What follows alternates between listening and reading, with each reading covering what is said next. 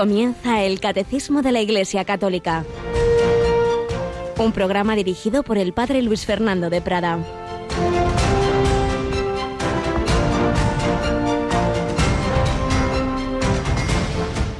Tu presentación, Princesa María, de paz y alegría, llena el corazón, de Dios posesión y casa habitada. Eres la morada de la Trinidad. A su majestad, la gloria sea dada. Amén. Alabado sean Jesús, María y José. Muy buenos días en este 21 de noviembre, en que hacemos esta memoria de la presentación de la Santísima Virgen María, la Niña María. Algunas órdenes y colegios religiosos lo celebran con especialísima solemnidad. Esa niña María que sería presentada por sus padres en el templo sin saber que realmente lo que era el tesoro que que llevaban en sus brazos, esa niña consagrada a Dios en su corazón. Hay quien esto le parece mucha poesía y qué tal, y claro, ¿no? No sé si son conscientes de que ha habido santos y santas, por ejemplo, maravillas, maravillas de Jesús desde los cuatro años sentía en su corazón la llamada a consagrarse al Señor. Pues si una santa que, a fin de cuentas es de nuestra, eh, tiene también como todos los mortales el pecado original, etcétera, podía tener esa, esa llamada y sentir eso en su corazón. ¿Cómo no? La Inmaculada, la llena de gracia. Claro que sí, esa plenitud de gracia en esa niña entregada a Dios, la niña María.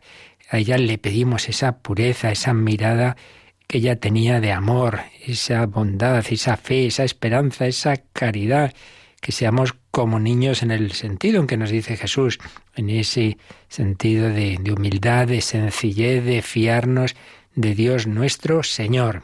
En este día de noviembre, esta memoria de María, en este mes de noviembre, que recordamos, coincide providencialmente, pues este mes que pedimos especialmente por los difuntos y precisamente estos números del catecismo sobre el más allá. Hace unos días fallecía la madre de nuestros queridos hermanos Munilla y, estamos encomendados a doña Ignasi. Y esta noche el padre de dos sacerdotes, dos hermanos gemelos de la diócesis de Getafe, uno de ellos ha colaborado en Radio María en ejercicios espirituales Padre Francis. Y bueno, y así el Señor nos va llamando a todos. Y lo importante es eso, que no perdamos esa comunión, esa comunión de unos por otros. Somos iglesia en esos distintos estados de vida. En, aquí la iglesia peregrina, la iglesia purgante, para llegar a la iglesia triunfante. Y aquí en esta iglesia peregrina y combativa tenemos aquí a Yolanda Gómez. Buenos días, Yoli. Buenos días, padre. Pero más combate el Papa en lejanas tierras, ¿verdad? ¿Cómo va empezó ya ese viaje, ¿verdad? Sí, sí, muy peregrino también. Es, pues eh, con la diferencia horaria, como está en Bangkok, aquellos que no lo sepan, ahora mismo el Papa está en Tailandia pues hasta el, sábado y el sábado luego se va a Japón hasta el martes. Bueno, pues eh, con esta diferencia horaria, digamos que el Papa ahora mismo está almorzando ya, o sea que por la mañana ya ha tenido una agenda bastante apretada. Y ha tenido ya un encuentro con el primer ministro, ha tenido un encuentro con las autoridades y allí en ese encuentro, en ese primer discurso de este viaje a Tailandia, ha hecho un llamamiento a los países a, a crear los mecanismos necesarios para que se proteja la dignidad y los derechos de los migrantes. También ha indicado que la libertad solo es posible si somos capaces de sentirnos corresponsables unos de otros y superar cualquier forma de desigualdad. El Papa en ese discurso ha denunciado la intolerable situación de todas aquellas mujeres y niños que son particularmente vulnerados, violentados y expuestos a toda forma de explotación, esclavitud, violencia y abuso. Luego el Papa ha tenido un encuentro con el patriarca supremo budista y el Papa le ha agradecido al patriarca que se permita la libertad eh, de practicar allí la libertad religiosa. Y el patriarca supremo budista le ha manifestado al Papa su aprecio por el comportamiento, ha dicho, de la Iglesia Católica, que siempre ha ido para ayudar y no para conquistar. Y el Papa le ha respondido que para los católicos el proselitismo está prohibido. Luego el Papa ha tenido un encuentro muy bonito con el personal médico del Hospital de San Luis eh, y una visita privada a los enfermos y a las personas discapacitadas. El Papa ha alentado a los médicos eh, de este y de otros centros católicos a que vivan la caridad que va más allá de los procedimientos profesionales para llevar a los enfermos hacia Dios. Y bueno, como hemos dicho ahora mismo, estará en el almuerzo y mm, por la tarde va a tener una visita privada con el rey de Tailandia y a las 6 de la tarde, hora de Bangkok, las 12 aquí en España, eh, celebrará la Santa Misa en el Estadio Nacional. Como vemos, un día ya más intenso. Bueno, pues como se nota que no está directo de informativos, qué resúmenes tan buenos nos hace. bueno, muy condensado, mucho hay que sacar, pero ya a las dos les daremos más detalles. Muy bien, pues nos has puesto al día de ese viaje. La iglesia es peregrina, la iglesia es misionera y ya sabéis que en esta sección después de la entradilla que estamos teniendo en este año que ha empezado, en este curso que ha empezado con el mismo misionero extraordinario, pues estamos con testigos de la misión y precisamente hablando de una mujer, de una mujer de Madagascar. Hoy terminamos recogiendo algunas pinceladas de, de la vida de la beata Victoria Rasuamanarivo. Bueno, pues a ella también le pedimos que nos ayude a seguir a Cristo como ella lo hizo desde su tierra.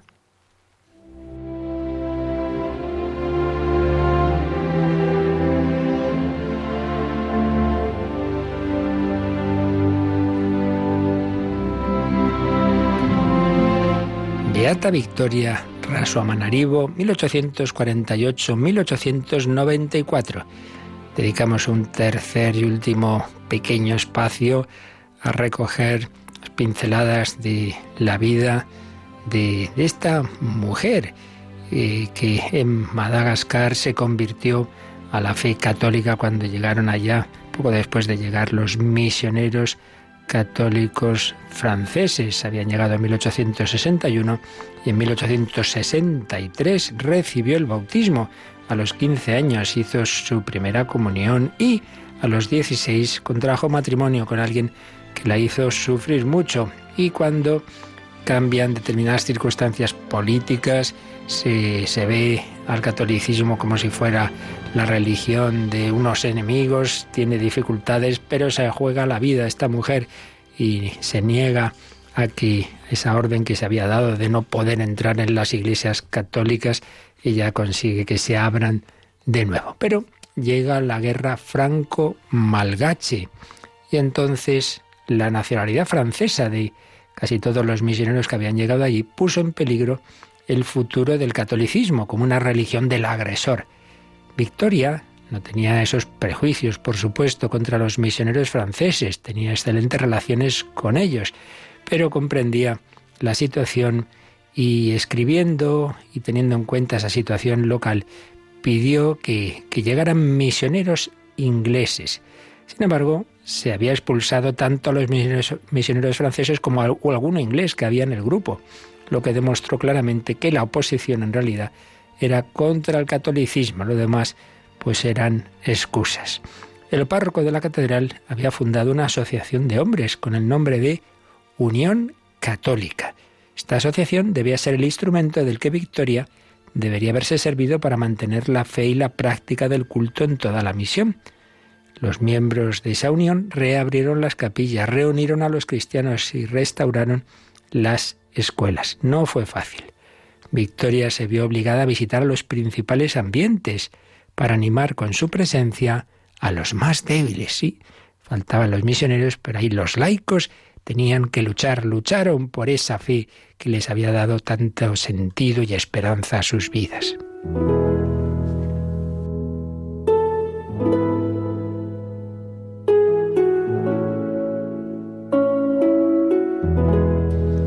Unas visitas de esta mujer tan querida por los católicos que les animaba, que generaron manifestaciones de entusiasmo. Tened confianza, les decía Victoria. Los franceses se han ido, pero la religión permanece. Cuando ya, pasada esa guerra, los misioneros regresaron a sus puestos, Victoria retomó su vida sencilla, modesta y humilde. Pero aún le quedaba, le preocupaba la conversión de su marido ella rezaba y hacía rezar por esa intención. Su última obra de maternidad espiritual se refería a su esposo.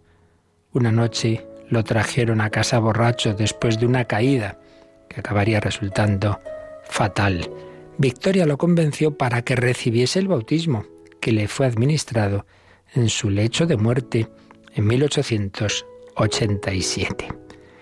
Así, ya sus últimos años, siete años de vida, los vivió como viuda, manteniendo el luto, mandando celebrar numerosas misas por el descanso del alma de su esposo. Fijaos, pues cuando iba a morir recibió el bautismo, recibió el perdón de Dios, la misericordia de Dios de todos sus, pecados, de todas sus infidelidades, porque tuvo una mujer que como la madre de San Agustín, pues ahí estaba rezando por su conversión. Sus hijos más queridos ya pues serían solo los enfermos, los pobres, los presos, los encadenados, los leprosos atormentados por su mal y desterrados por la sociedad. Amor a Dios, amor al prójimo de esta mujer que después de una breve enfermedad moría el 21 de agosto de 1894. Dos meses más tarde, los misioneros reanudaron de nuevo el camino al exilio hasta finales de 1895. Así vive la Iglesia siempre, como diría San Agustín, entre los consuelos de Dios y las persecuciones del mundo, como su Señor, como su Maestro, signo de contradicción. Sí, pero siempre sabemos que, que al final la victoria es de Él. Yo he vencido al mundo. Y María nos dice, por fin mi corazón inmaculado triunfará. Y triunfó también en esta mujer, en esta mujer que había recibido el bautismo a los 15 años, que toda su vida fue fiel a Jesucristo. Pues bien, llegó la muerte.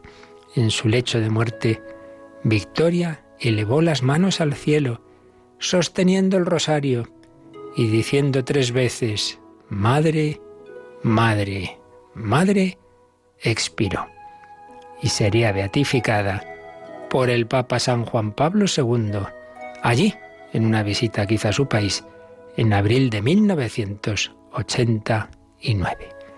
Aquella semilla que habían sembrado unos misioneros en el siglo XIX había dado fruto abundante en esa mujer y en tantos otros a través de ella que recibieron ese anuncio del Evangelio, los sacramentos que habían llevado esos misioneros que habían dejado sus casas para ir allí a anunciar al único Salvador. Pedimos a Jesucristo que nos dé esa fortaleza, esa fe, esa oración, para también nosotros ser misioneros y para sobrellevar las dificultades de la vida, como hizo esta humilde mujer.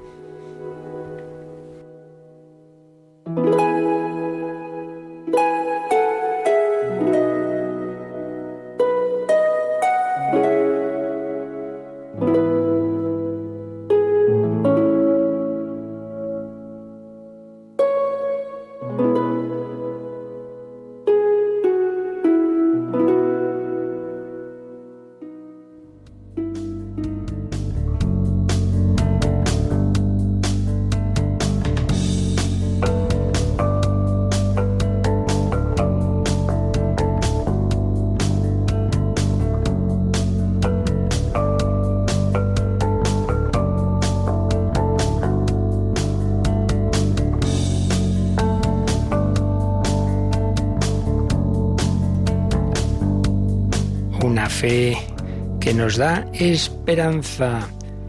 La fe cristiana es el fundamento de nuestra esperanza, una esperanza que vence incluso lo que muchos piensan que no tiene solución. Hay mucha gente que dice, todo tiene solución menos la muerte. Pues no, Señor, también la muerte la tiene. Cristo murió, pero venció la muerte con su resurrección y esa su resurrección es fundamento de nuestra esperanza, en nuestra propia resurrección. Pues estamos comentando en el Catecismo de la Iglesia Católica esos últimos artículos del credo. Creo en la resurrección de la carne, creo en la resurrección de los muertos, creo en la vida eterna. Y habíamos comenzado ayer el apartado cómo resucitan los muertos, que tiene a su vez estas preguntas. ¿Qué es resucitar? ¿Quién resucitará? ¿Cómo? ¿Y cuándo? Bueno, pues habíamos comenzado a comentar un número que tiene mucha tralla detrás, como hoy podremos comprobar, el, y que vamos a releer el 997. ¿Qué es resucitar? Volvemos a leer ese número, Yolanda. En la muerte, separación del alma y el cuerpo, el cuerpo del hombre cae en la corrupción, mientras que su alma va al encuentro con Dios, en espera de reunirse con su cuerpo glorificado. Dios, en su omnipotencia, dará definitivamente a nuestros cuerpos la vida incorruptible uniéndolos a nuestras almas por la virtud de la resurrección de Jesús. Así pues, aquí, en síntesis, ya digo esto enseguida lo vamos a desarrollar, pues se nos sintetiza esa fe tradicional que, está en la escritura y en todo el pensamiento de, estos 20 siglos de la historia de la Iglesia, eh, de que en el ser humano hay una composición de dos principios eh, unidos, cuerpo y alma, que se separan en la muerte. La muerte es separación de alma y cuerpo. ¿Y qué ocurre entonces? Bueno, por un lado el cuerpo queda en el sepulcro, dice el catecismo, cae en la corrupción, mientras que el alma se presenta ante Dios. Y en, en ese juicio particular que decimos, según la respuesta que esa misma alma haya tenido a esa invitación que Dios nos hace a su amistad, va a quedar en una situación temporal, eh, solamente el, alma esperando la resurrección final, esperando el volverse a unir con su cuerpo. Esa situación temporal, lo que llamamos, y ya digo que ahora lo explicamos más, la escatología intermedia. Una situación que si esa alma ha muerto totalmente unida a Dios en santidad, pues directamente pasa a contemplarla en el cielo. Si todavía, pues, eh, junto a esa unión con Dios, pero quedan restos del pecado y aspectos aún no purificados, no está preparada, pues queda esa recuperación, digamos, de septiembre en términos académicos mm, que llamamos purgatorio y si ha rechazado hasta el final esa amistad con Dios, pues queda también eternamente separada de él. Y el cuerpo aquí eh, en el sepulcro esperando la resurrección. Fijaos que aquí en este número el catecismo se ha, hecho alusión a la resurrección de aquellos que sí, que, que se han salvado, que han aceptado esa, esa llamada del Señor. Por eso dice que Dios en su omnipotencia dará definitivamente a nuestros cuerpos la vida incorruptible, uniéndolos a nuestras almas por la virtud de la resurrección de Jesús. Pero, ayer preguntaba alguien, ¿pero solo resucitan los justos, los que se hayan salvado? No, no, todos. Y eso es lo que vamos a leer ya, y luego comentamos juntos estos dos números, lo que nos dice el número siguiente, el 998, que hace esta pregunta. ¿Quién resucitará? ¿Qué responde?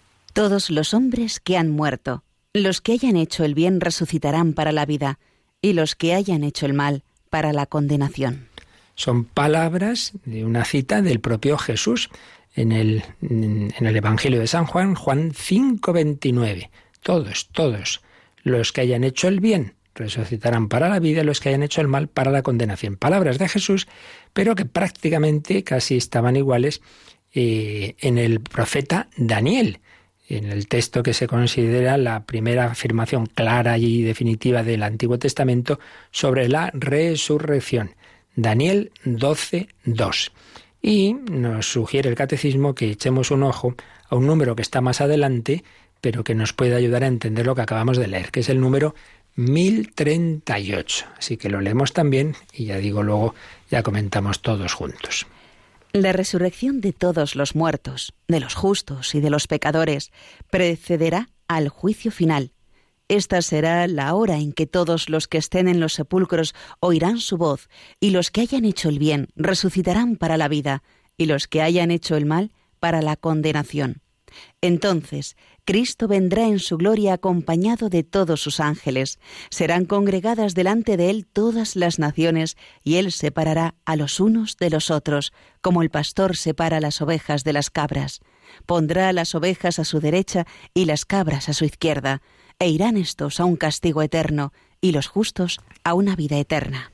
Pues es un número que veremos más adelante sobre el juicio final, este número 1038, y que está eh, hecho todo él con citas, citas del Nuevo Testamento. La primera dice, la resurrección de todos los muertos, de los justos y de los pecadores, es de un discurso de San Pablo que aparece en los Hechos de los Apóstoles, Hechos 24-15. Esa resurrección de todos precederá al juicio final. Luego, ¿Qué será el juicio final? La hora en que todos los que estén en los sepulcros oirán su voz, la voz del Hijo del Hombre. Son palabras de Jesús en la cita que hemos dicho antes, Juan 5, 28. Oirán su voz. Qué bonito es esto. Todos los que estén en los sepulcros oirán su voz.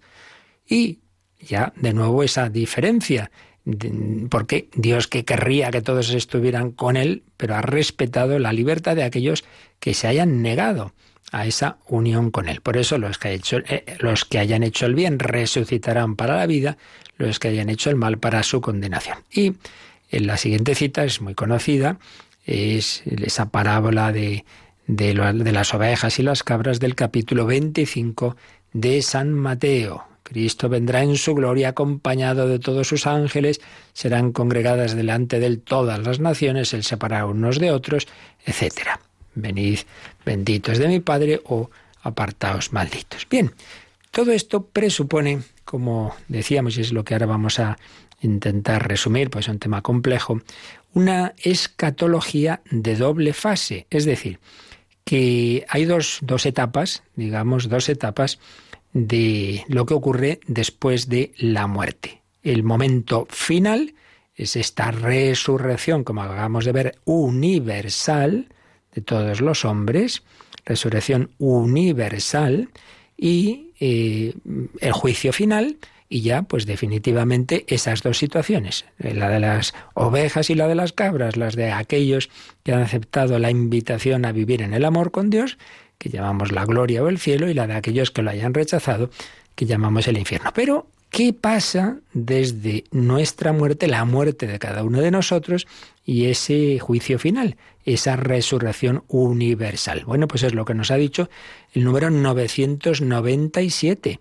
El cuerpo queda aquí y el alma, pues en la situación que sea, cielo, purgatorio infierno, está en espera de reunirse con su cuerpo glorificado. Esta es la fe tradicional de la Iglesia, que ha sido recordada también cuando esto ha sido negado por las teorías que ahora enseguida decimos, ha sido recordada, pues, por ejemplo, por Pablo VI en el Credo del Pueblo de Dios de 1968, por ese documento de la Coración de la Fe que ayer también eh, leíamos lo esencial de él, de 1979, y ahora, vamos ahora, y posteriormente por el Catecismo de la Iglesia Católica en estos números que estamos leyendo. Sin embargo, como digo, ha habido algunas teorías, ha habido y hay todavía, eh, que negaban esto. Vamos a ver, hacer una síntesis, porque esto ya digo, nos llevaría muchísimo tiempo, pero bueno, por lo menos que tengamos una idea de por dónde va esto. Nos vamos a servir del el gran teólogo que fue ya fallecido, el padre Cándido Pozo. Muchas veces oímos charlas suyas y trabajó mucho este tema y lo expuso con mucho detalle en su teología del más allá y en alguna charla que me va a servir para resumir más el tema. También lo, trató en su escatología Joseph Ratzinger antes de, que lo hicieran obispo, pues eh, gran teólogo y estudió mucho este tema. También Monseñor Rico Pavés lo tiene esto sintetizado y bueno, otros muchos autores aquí vamos a intentar decir lo esencial. Pero sí, sepamos que a veces oímos cosas que, que responden a determinadas teorías que se separan de esta fe tradicional. Hay un autor, que no voy a decir su nombre, que se leyó bastante allá por los años 60, 70 y se reía de esa expresión tan tradicional, salvar el alma, salvar su alma. Y decía, tres herejías en tres palabras, salvar, como si se salvara al hombre por sí mismo. Hombre, ya sabemos que es Dios quien nos salva, pero hay que dejarse salvar. Su, así como si fuera individualista. Bueno, hombre, que ya se entiende también que la salvación es el amor, el amor implica es de dejarse amar y, corresponder al amor. Por tanto, nadie está pensando solo en sí mismo, si es un verdadero cristiano. Y el alma. Entonces, esto es lo que aquí nos interesa. No, no, no se salva el alma, se salva, se salva el cuerpo, resurrección de los cuerpos, resurrección de la carne, del hombre entero. Vamos a ver, vamos a ver. ¿Cuáles son los puntos clave que aparecen en, la escritura. Bueno, pues el primer punto, ciertamente, lo más específicamente cristiano, ya lo hemos visto en los días anteriores, no es la inmortalidad del alma, eso no es lo específico, porque eso más o menos, con unas palabras u otras, está en prácticamente todas las religiones y filosofías, ese más allá, ese, eso de que hay algo en el ser humano eh, llámese alma, llámese como se llame, que no muere. No, ciertamente lo específico nuestro es la resurrección de los muertos, la cual, la cual está clarísimo, particularmente en San Pablo, nunca aparece como algo que ocurre ya en el momento de la muerte, sino en conexión con la parusía. Leamos a San Pablo, 1 Corintios 15. Nos dice que la resurrección de Cristo pues se va a extender a los suyos, a los cristianos, y entonces explica, pero cada uno en su orden. La primicia Cristo, después los de Cristo en su parusía, después vendrá el fin. También el propio Jesús, en el discurso del capítulo 6 de San Juan, cuando la multiplicación de los panes dice el que come mi carne, propiamente el verbo es el que mastica, ¿eh? para veamos el realismo de la Eucaristía. El que come, el que mastica mi carne y bebe mi sangre tiene vida eterna y yo lo resucitaré el último día. Es decir, hay dos momentos. Ahora ya, al comulgar, al recibir a Jesús, ya tenemos vida eterna. Pero eso no quiere decir que ya se dé la resurrección. Yo le resucitaré el último día. Pero ¿qué ocurre? empiezan ya los cristianos, empieza a haber comunidades cristianas y, claro, la gente se empieza a morir y todavía no ha venido la parusía. Entonces, ¿qué pasa? Pues es la preocupación que ya aparece en el primer escrito del Nuevo Testamento. Según los expertos, es la primera carta de San Pablo a los tesalonicenses. Se lee mucho en funerales este texto, ¿no? Dice, ay, ¿qué, qué pasa? Que hermanos nuestros que han muerto y Jesús todavía no ha venido. Entonces San Pablo les dice, no os entristezcáis como los hombres sin esperanza. Hombre, sí, os podéis entristecer la muerte de ser querido, pero no como los que no tienen esperanza. Y entonces explica, el Señor en persona, al grito de mando, a la voz del arcángel, al toque de la trompeta de Dios, bajará del cielo, y los muertos en Cristo resucitarán primero. Después nosotros, los que vivimos, los supervivientes, junto con ellos, seremos arrebatados en las nubes al encuentro del Señor en el aire. Primera Tesalonicenses 4, versículos 16 y siguientes. Aquí dicen los expertos que una primera etapa del pensamiento de San Pablo, él y en general los cristianos pensaban que, que eso de la parusía, vamos, que estaba al llegar, que lo iban a vivir. Y por eso, y por eso dice San Pablo, cuando venga el Señor, primero resucitarán los que han muerto en Cristo. Y los que estemos vivos, no moriremos, sino que seremos arrebatados en las nubes al encuentro del Señor, pensando que, le, lo iban a ver. Pues bueno, ya luego poco a poco fueron viendo que la cosa iba para largo y que nadie, y Jesús no había dicho que eso fuera a que podía ser en cualquier momento, que para el Señor un día es como mil años y mil años como un día. Pero bueno, dejando aparte ese tema de cuándo sería la parusia, lo que está claro es que San Pablo distingue, distingue eh, el hecho de que los muertos resucitarán y eso no quiere decir que aún no, o sea, que eso solo será cuando venga el Señor. Y, y, por tanto, los que estén vivos cuando vuelva el Señor, ellos no tienen que, no pasarán por la muerte, pero todos los demás resucitarán entonces, no antes, no cuando hayan muerto. Esto realmente ya se había llegado a esta idea de la resurrección final en el Antiguo Testamento, esa evolución que hemos ido viendo en días anteriores, pues se había llegado a ese versículo que os decía antes de Daniel 12.1. En aquel tiempo, es una expresión que se refiere al tiempo final, los últimos tiempos, como cuando Marta de Betania le dice a Jesús, cuando Jesús le dice, tu hermano resucitará, y responde Marta, sí, sé que resucitará en la resurrección del último día.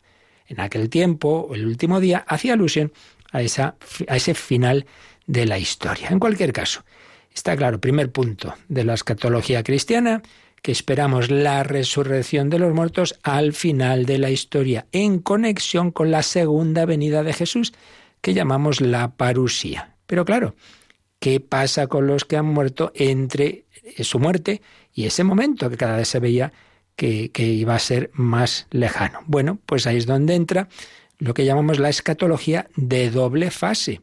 Hay una escatología que se refiere al alma entre la muerte de cada hombre y la parusía. Y una escatología final, la escatología de los resucitados, que no ocurrirá hasta esa parusía, hasta esa segunda venida de Jesús. Y este planteamiento, ese por un lado esperar la resurrección de los muertos, pero por otro lado saber que el alma nunca muere, que desde su muerte hasta la resurrección el alma tiene una vida, tiene una vida que depende el tipo de vida de su respuesta, eso siempre, a la llamada de Dios, esta escatología de doble fase, esa escatología intermedia entre la muerte y resurrección, ha sido un patrimonio común de todo el pensamiento cristiano, con poquísimas excepciones, hasta el inicio del siglo XX, que han empezado a surgir algunas teorías distintas. Eh, esto ha sido, mm, ya digo, en todos los cristianos, incluido Lutero, que es verdad que decía que las almas estaban como dormidas hasta la resurrección, como dormidas, pero, pero que aceptaba que en efecto seguían viviendo. ¿Cuándo empieza esto a cambiar? Pues hay un autor protestante, un tal Stanges, escribe, no sé cómo se pronunciará, eh, que empieza a, decir, eh, a, negar este, esta inmortalidad del alma y que dice que el hombre moría entero en la muerte, muerte total, muerte total, cuerpo y alma, y que entonces la resurrección vendría a ser como una especie de nueva creación. Dios volvería a crear entero al hombre. Entonces, la escatología queda reducida a una sola fase, la de la resurrección.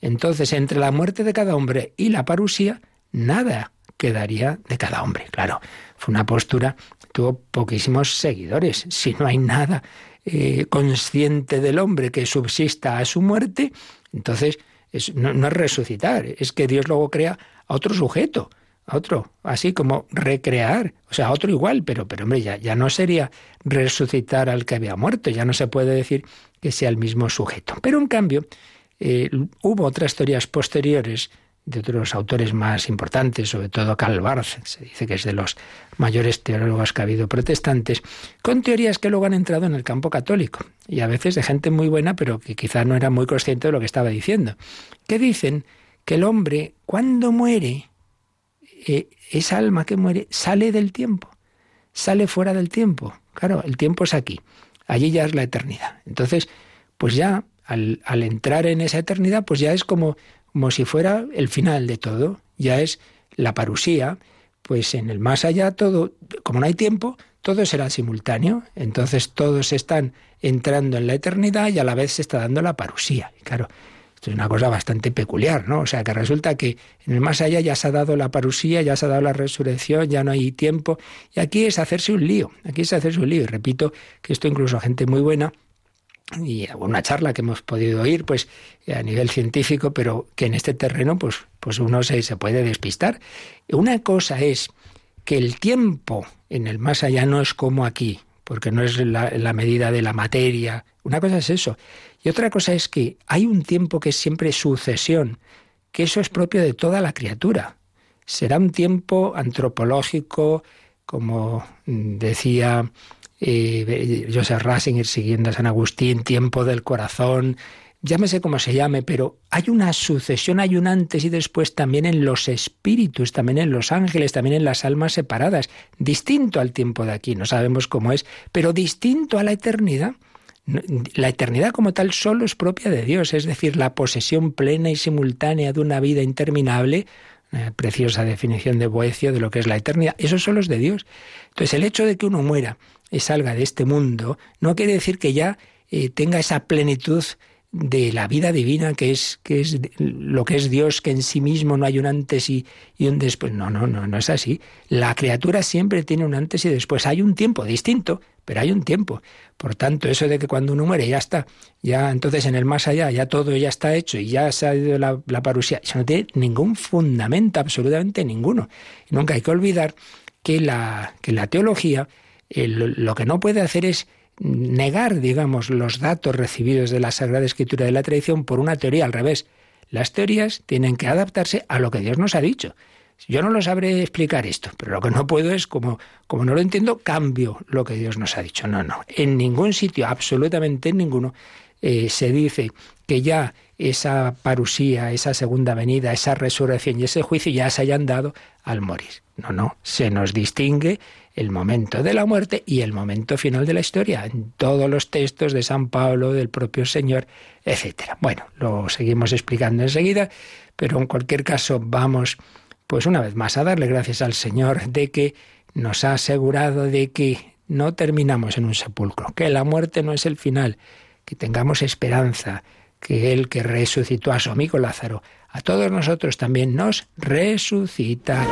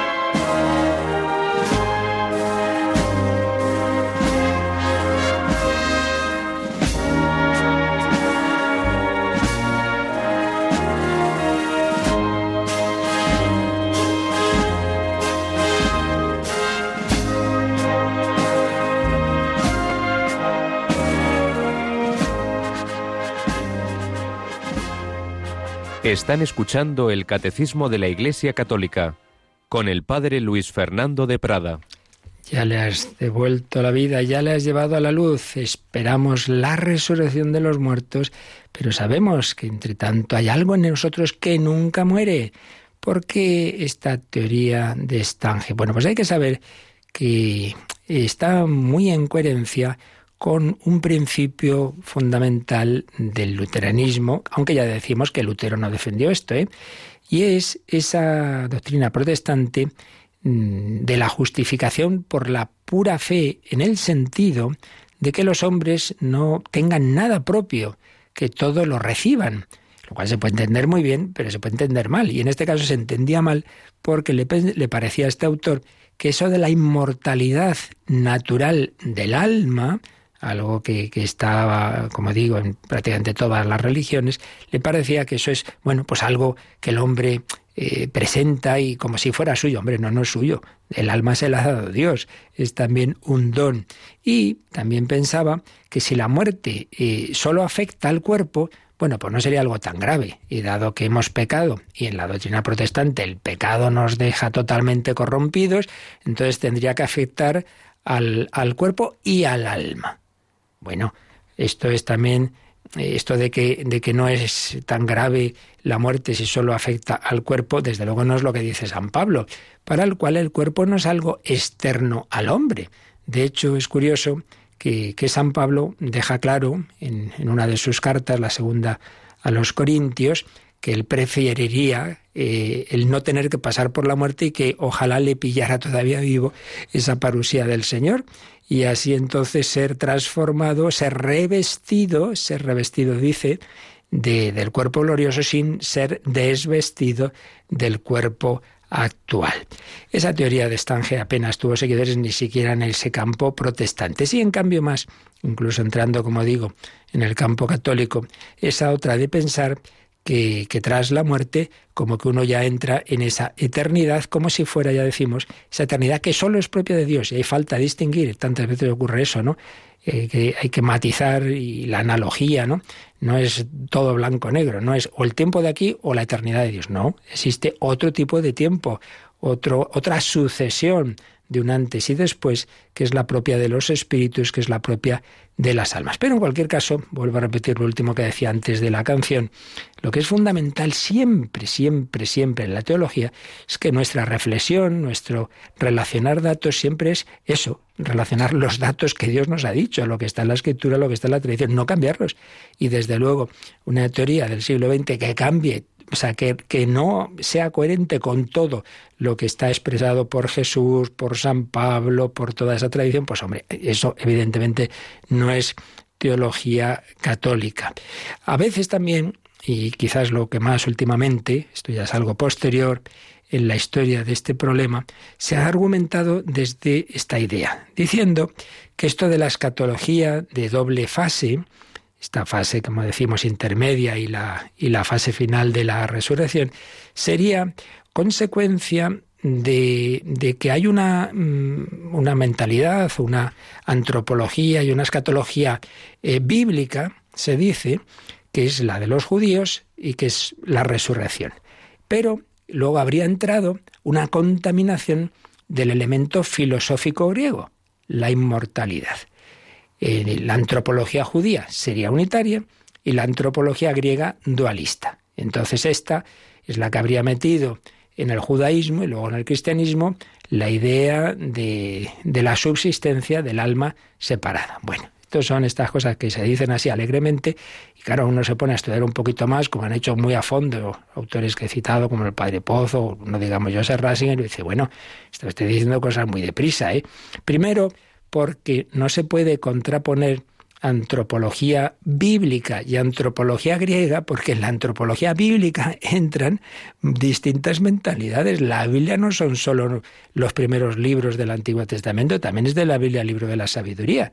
Y si no acabamos haciendo, pues lo que al final hizo Lutero, que cuando había cosas que no le encajaban en su sistema eh, del propio Nuevo Testamento, los quitó del canon. Dijo, no, no, es que la carta de Santiago esta, esta no, y esta tampoco, y este pasaje tampoco, hombre, así cualquiera quitamos lo que no encaja en nuestras teorías, tiene que ser al revés. Tenemos que adaptar nuestras teorías a la revelación. Primero, eso, que la antropología bíblica es más, es algo más que la antropología semítica. Pero segundo, que estamos hablando de muchos siglos. ¿Cómo que como si hubiera una sola antropología bíblica, como si no hubiera una evolución, que algo hemos resumido en los días anteriores, desde los primerísimos eh, tiempos, desde la primera reflexión eh, judía sobre el ser humano, sobre el, basar, el nefes, los refaín, todo esto que hemos estado diciendo algo y que explicaremos con, más calma, pues ya si no nos da tiempo hoy, el próximo día. Y lo mismo en el mundo griego. Esto lo, podemos leer resumido precisamente como siempre en la escatología de Joseph Ratzinger. Dice, hombre, que, el mundo griego es más que Platón. No, no se puede eh, decir, vale, el, platonismo del alma separada y ya está. ¿Tenían la misma concepción Homero, Platón o Aristóteles? Evidentemente que no. Por tanto, hay que tener cuidado de no ser simplistas en estas cosas. Y de hecho, empezamos a resumir un poquito la antropología, la inmortalidad del Antiguo Testamento, hay que decir una cosa muy importante.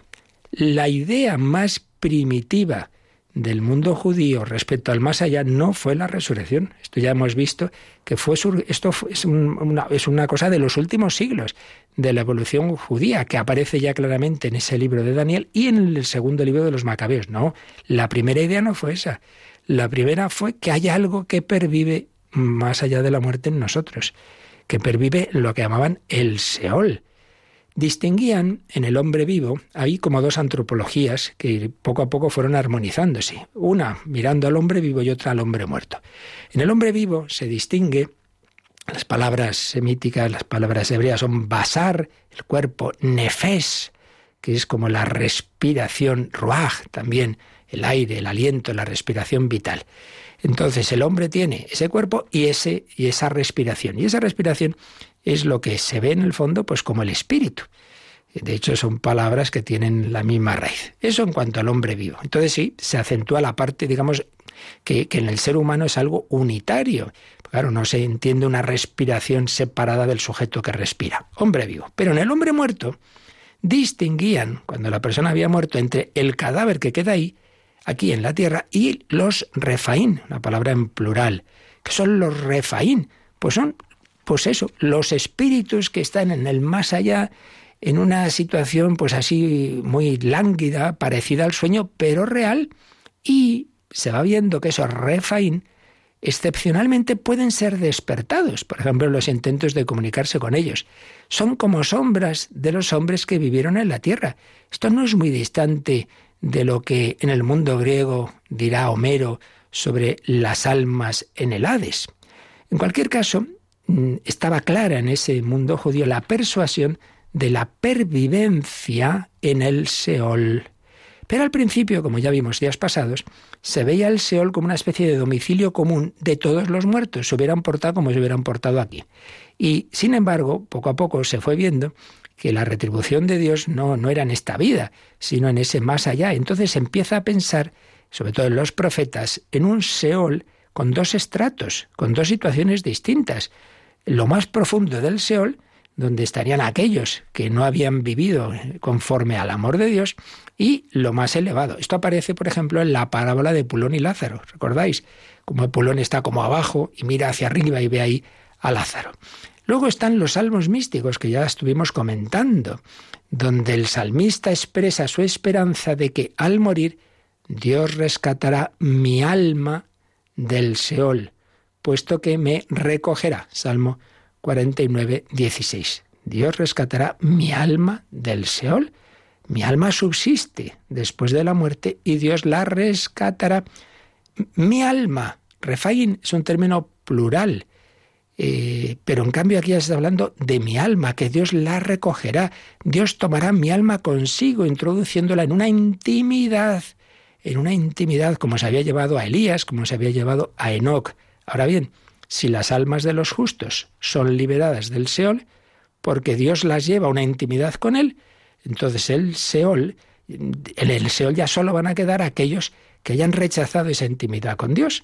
Entonces ya sí que viene a ser lo que hoy llamaríamos el infierno, pero, pero a, los que quieran, hayan querido vivir con Dios, pues Dios se los lleva. Llegamos al libro de la sabiduría, muy parecido a los salmos místicos. Y bueno, ahí aparece clarísimo esta, esta visión. Las almas de los justos están en las manos de Dios y no les tocará tormento alguno. No les tocará tormento Y ya al final del Antiguo Testamento aparece la idea de la resurrección que no sustituye las concepciones anteriores, sino que se integra con ellas. Entonces, parece claro, aparece claro lo que decimos. Lo primero que han querido los judíos era en esa alma que vivían después de la muerte en el Seol, pero que cada vez se vio más claro que aquellos que querían la intimidad con Dios acabarían en esa unión con el Señor, eso pues están las almas, hay algo en el ser humano que pervive desde su muerte y luego la esperanza de la resurrección que aparece ya en ese, en ese capítulo 12 del profeta Daniel que hemos leído antes, ¿no? De cómo los que duermen resucitarán.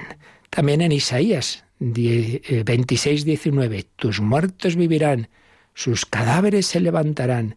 Despertaos y exultad los habitantes del polvo, porque tu rocío es rocío de luces, y la tierra dará a luz los refaín. Los refaín, que habitan en el polvo, resucitarán. Una resurrección que implica una revitalización de sus propios cadáveres. Bueno, quizá uno se haya perdido, nos queda lo más importante, nos queda el paso al Nuevo Testamento, la enseñanza de Jesús, de San Pablo. Bueno, el próximo día retomamos esto, lo explicamos con más calma, pero que ya nos vaya sonando este tema de que hay que tener cuidado de que, de que porque no porque no entendamos bien ese más allá, pues negar las enseñanzas bíblicas y no hacer esas contraposiciones que no tienen sentido entre una escatología griega, dualista, que se nos ha metido. No, no, no, no. La Biblia, la palabra de Dios, se sirve de todo y va usando los diversos esquemas, pero para enseñarnos en coherencia, nunca en contradicción, unas verdades, en este caso, sobre el más allá. En cualquier caso, pues con esa esperanza, con ese deseo, que aparecen esos salmos místicos preciosos, como ese que rezamos el domingo de la primera semana y en las fiestas. Mi alma tiene sed de ti, Señor Dios mío. Como le vamos a oír ahora cantar a Atenas Bénica. Y aunque se nos ha ido un poco el tiempo, pero bueno, si nos da tiempo, valga la redundancia, alguna pregunta, pues es, es el momento.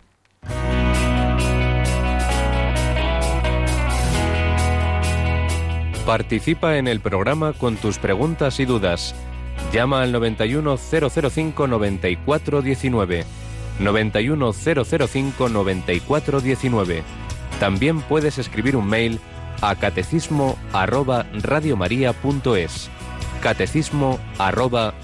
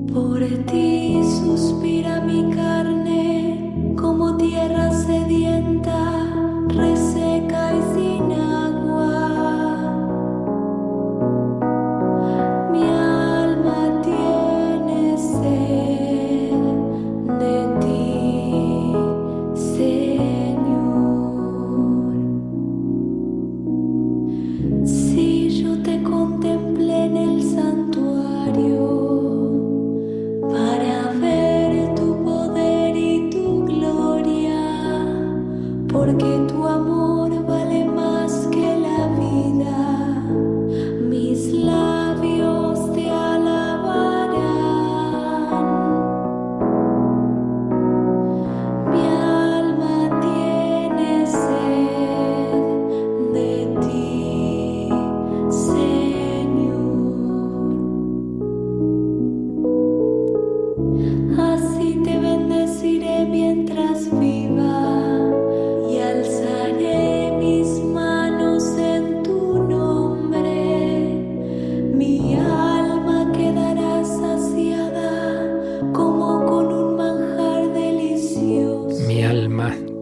de ti. Claro que sí. No somos meros animales, no somos pura biología, pero hay personas que lo tienen todo y sin embargo se sienten vacías, porque nuestra alma está hecha para Dios. Él quiere llenar nuestra alma y llenará nuestra alma, por supuesto, en unidad con nuestro cuerpo en la resurrección, pero entre tanto será el alma tras la muerte la que tenga ese encuentro con Dios. Ojalá al terminar nuestra vida ya estemos suficientemente preparados para pasar a contemplarle. Ojalá no necesitemos ni siquiera la purificación, pero bueno, si la necesitamos, bendito sea Dios. Lo malo es si hubiéramos rechazado hasta el final esa invitación. ¿Tenemos alguna llamada, Yolanda? Sí, un oyente pregunta qué relación existe entre juicio particular y juicio final. Eh, también tiene un par de preguntitas. Es qué matices tiene el juicio final, ya que el credo eh, no lo menciona. ¿Y qué diferencias hay entre ellos si el resultado final va a ser el mismo? Bueno, primero sí lo menciona. Cuando se nos dice que vendrá a juzgar a vivos y muertos, ahí se refiere al juicio final. ¿Eh? Eso es un dato importante. Entonces, para cada persona el, juicio es el mismo, es decir, el, bueno, mejor dicho, la diferencia es que en el juicio particular, eh, desde ese momento de la muerte hasta el final, hay una opción que ya desaparecerá en el juicio final, que es la del purgatorio. Eso, pero lo fundamental, lo fundamental, si la persona al acabar su vida eh, ha entrado, ha aceptado esa invitación que Dios nos hace, a estar con Él, y entonces es salvada por el amor y la misericordia de Dios, o si ha rechazado esa salvación que Dios querría para todos, pero que no va a imponer. Eso es lo fundamental. Eso, evidentemente, es lo mismo, salvación o condenación, en el juicio particular que en el juicio final. El juicio final, que ya lo veremos todo en su momento, no podemos hablar de todo a la vez, los matices son que es ante todo, digamos, eh, ante la historia, pues ver la verdad de las cosas, como pues lo vemos en el mundo, cuántas injusticias, como los tribunales de este mundo, pues muchas veces lamentablemente no son justos porque son hombres a fin de cuentas con sus pecados y sus historias y el cinismo del poder y los totalitarismos y tanta gente buena, humilde, asesinada, eh, injustamente calumniada. Bueno, pues ahí es como el momento de la verdad. Eso que los pensadores de la escuela de, de Frankfurt sentían que, claro, que si no había resurrección, de como ellos no creían en, en nada, no había resurrección, diría, claro, pues todo las injusticias que ha habido en el pasado, eso, eso que lo repara por nadie, claro, si no hay resurrección, si no hay un juicio final, pero nosotros sabemos que sí, que aquellos que hayan sido injustamente juzgados, calumniados, torturados, asesinados, todo eso, pues serán ahí eh, puestos a, la luz. Por tanto, el, matiz o la diferencia es que es un aspecto, digamos, como más comunitario, que todo el mundo reconozca la verdad, que todos reconozcamos a Cristo Salvador, aquel que fue el primero, condenado injustamente, claro, y con él, pues los suyos, ¿no? Entonces, un poco el, ver la verdad de la, de la historia de una manera común, esa es la diferencia. Pero para cada persona lo esencial de salvación o condenación, de juicio particular o juicio final, es lo mismo. Con la diferencia, claro, también de que ya en el juicio final es el ser entero, lo normal, porque el hombre está hecho como cuerpo y alma, no deja de ser, ojo, ya lo explicaremos también, esta situación que decimos escatología intermedia no deja de ser algo provisional e incompleto. O sea, no estamos diciendo que eso sea el ideal, no, no, no, no. El ser humano está hecho en esa composición. Por eso el cristianismo, el la verdadera fe católica nunca desprecia el cuerpo. Por eso hay que cuidar el cuerpo e incluso el cadáver. ¿Tenemos alguna pregunta más, Yoli? Sí, Soledad de Salamanca eh, pregunta, ¿dónde vamos a parar miles y millones de seres humanos? ¿Dónde cabemos? Pero hombre, es que un poco volvemos a lo, a lo de antes, ¿no? Que así como hemos dicho que el tiempo del más allá es distinto al de acá, pues también el espacio.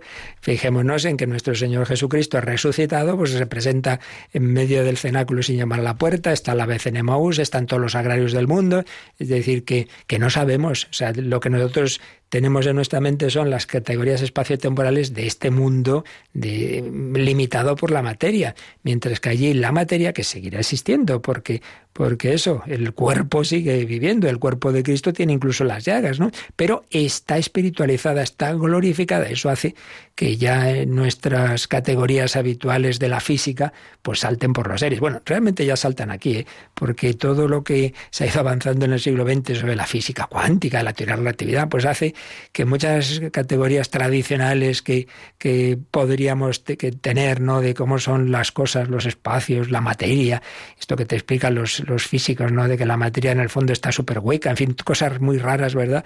Y de, bueno, pues eso ya lo ven los físicos como no será para Dios. En fin, como veis, estos temas dan para mucho. A veces son, pues eso, curiosidades que no. Ya hemos dicho muchas veces que Dios enseña lo que nos hace falta para cómo tenemos que actuar, no para saciar nuestras curiosidades. Pues nada, pedimos al Espíritu Santo que le busquemos al Señor, que vayamos caminando como peregrinos a su encuentro. Le pedimos su bendición, la bendición de Dios Todopoderoso, Padre, Hijo y Espíritu Santo, descienda sobre vosotros. Alabado sea Jesucristo.